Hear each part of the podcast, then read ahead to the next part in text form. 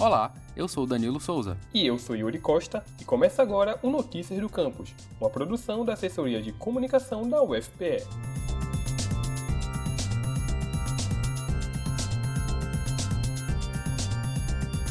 Você já ouviu falar no Programa Nacional de Imunizações?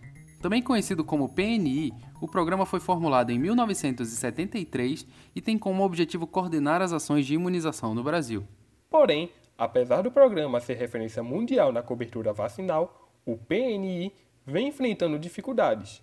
Para se ter uma noção, segundo o DataSUS do Ministério da Saúde, embora o índice de vacinação ideal seja acima de 90%, a porcentagem do último ano ficou em aproximadamente 60%.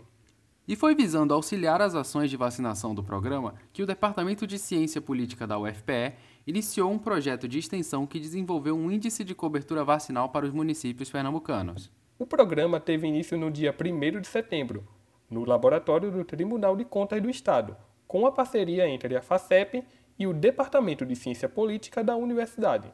Nós conversamos com Maurício Assueiro, professor de pós-graduação de Ciências Contábeis e tutor da equipe do Tribunal de Contas de Pernambuco, que nos deu mais detalhes sobre o projeto. A importância do projeto, ela está associada muito com a questão da possibilidade de você resolver problemas reais. Então, nós desenvolvemos aquilo que foi chamado de produto viável mínimo, onde a aplicabilidade dele vai trazer resultados positivos para a formatação de políticas públicas. No nosso caso, no caso do TCE, essa política diz respeito à questão do Programa Nacional de Imunização a gente desenvolveu uma metodologia onde a gente selecionou 62 municípios que apresentaram quedas em dois biênios consecutivos, 2018, 2019, 2020, 2021, no índice de vacinação. Muito embora isso tenha sido observado desde 2016 que há uma queda. E aí construir né, um, um índice que, é, a partir de uma unidade, digamos assim, perfeita, né, de uma unidade de básica de saúde perfeita,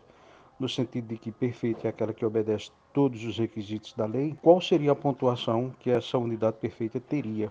E ainda segundo o professor, o projeto é importante pelo fato de contribuir para que o TSE formate novas políticas públicas além das que já estão sendo realizadas.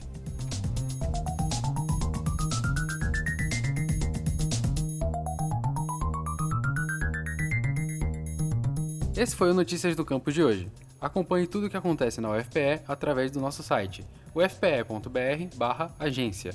A gente também está no Twitter, UFPE Oficial, e no Instagram, ufpe.oficial. E não se esqueça de seguir o Notícias do Campus no Facebook e Spotify.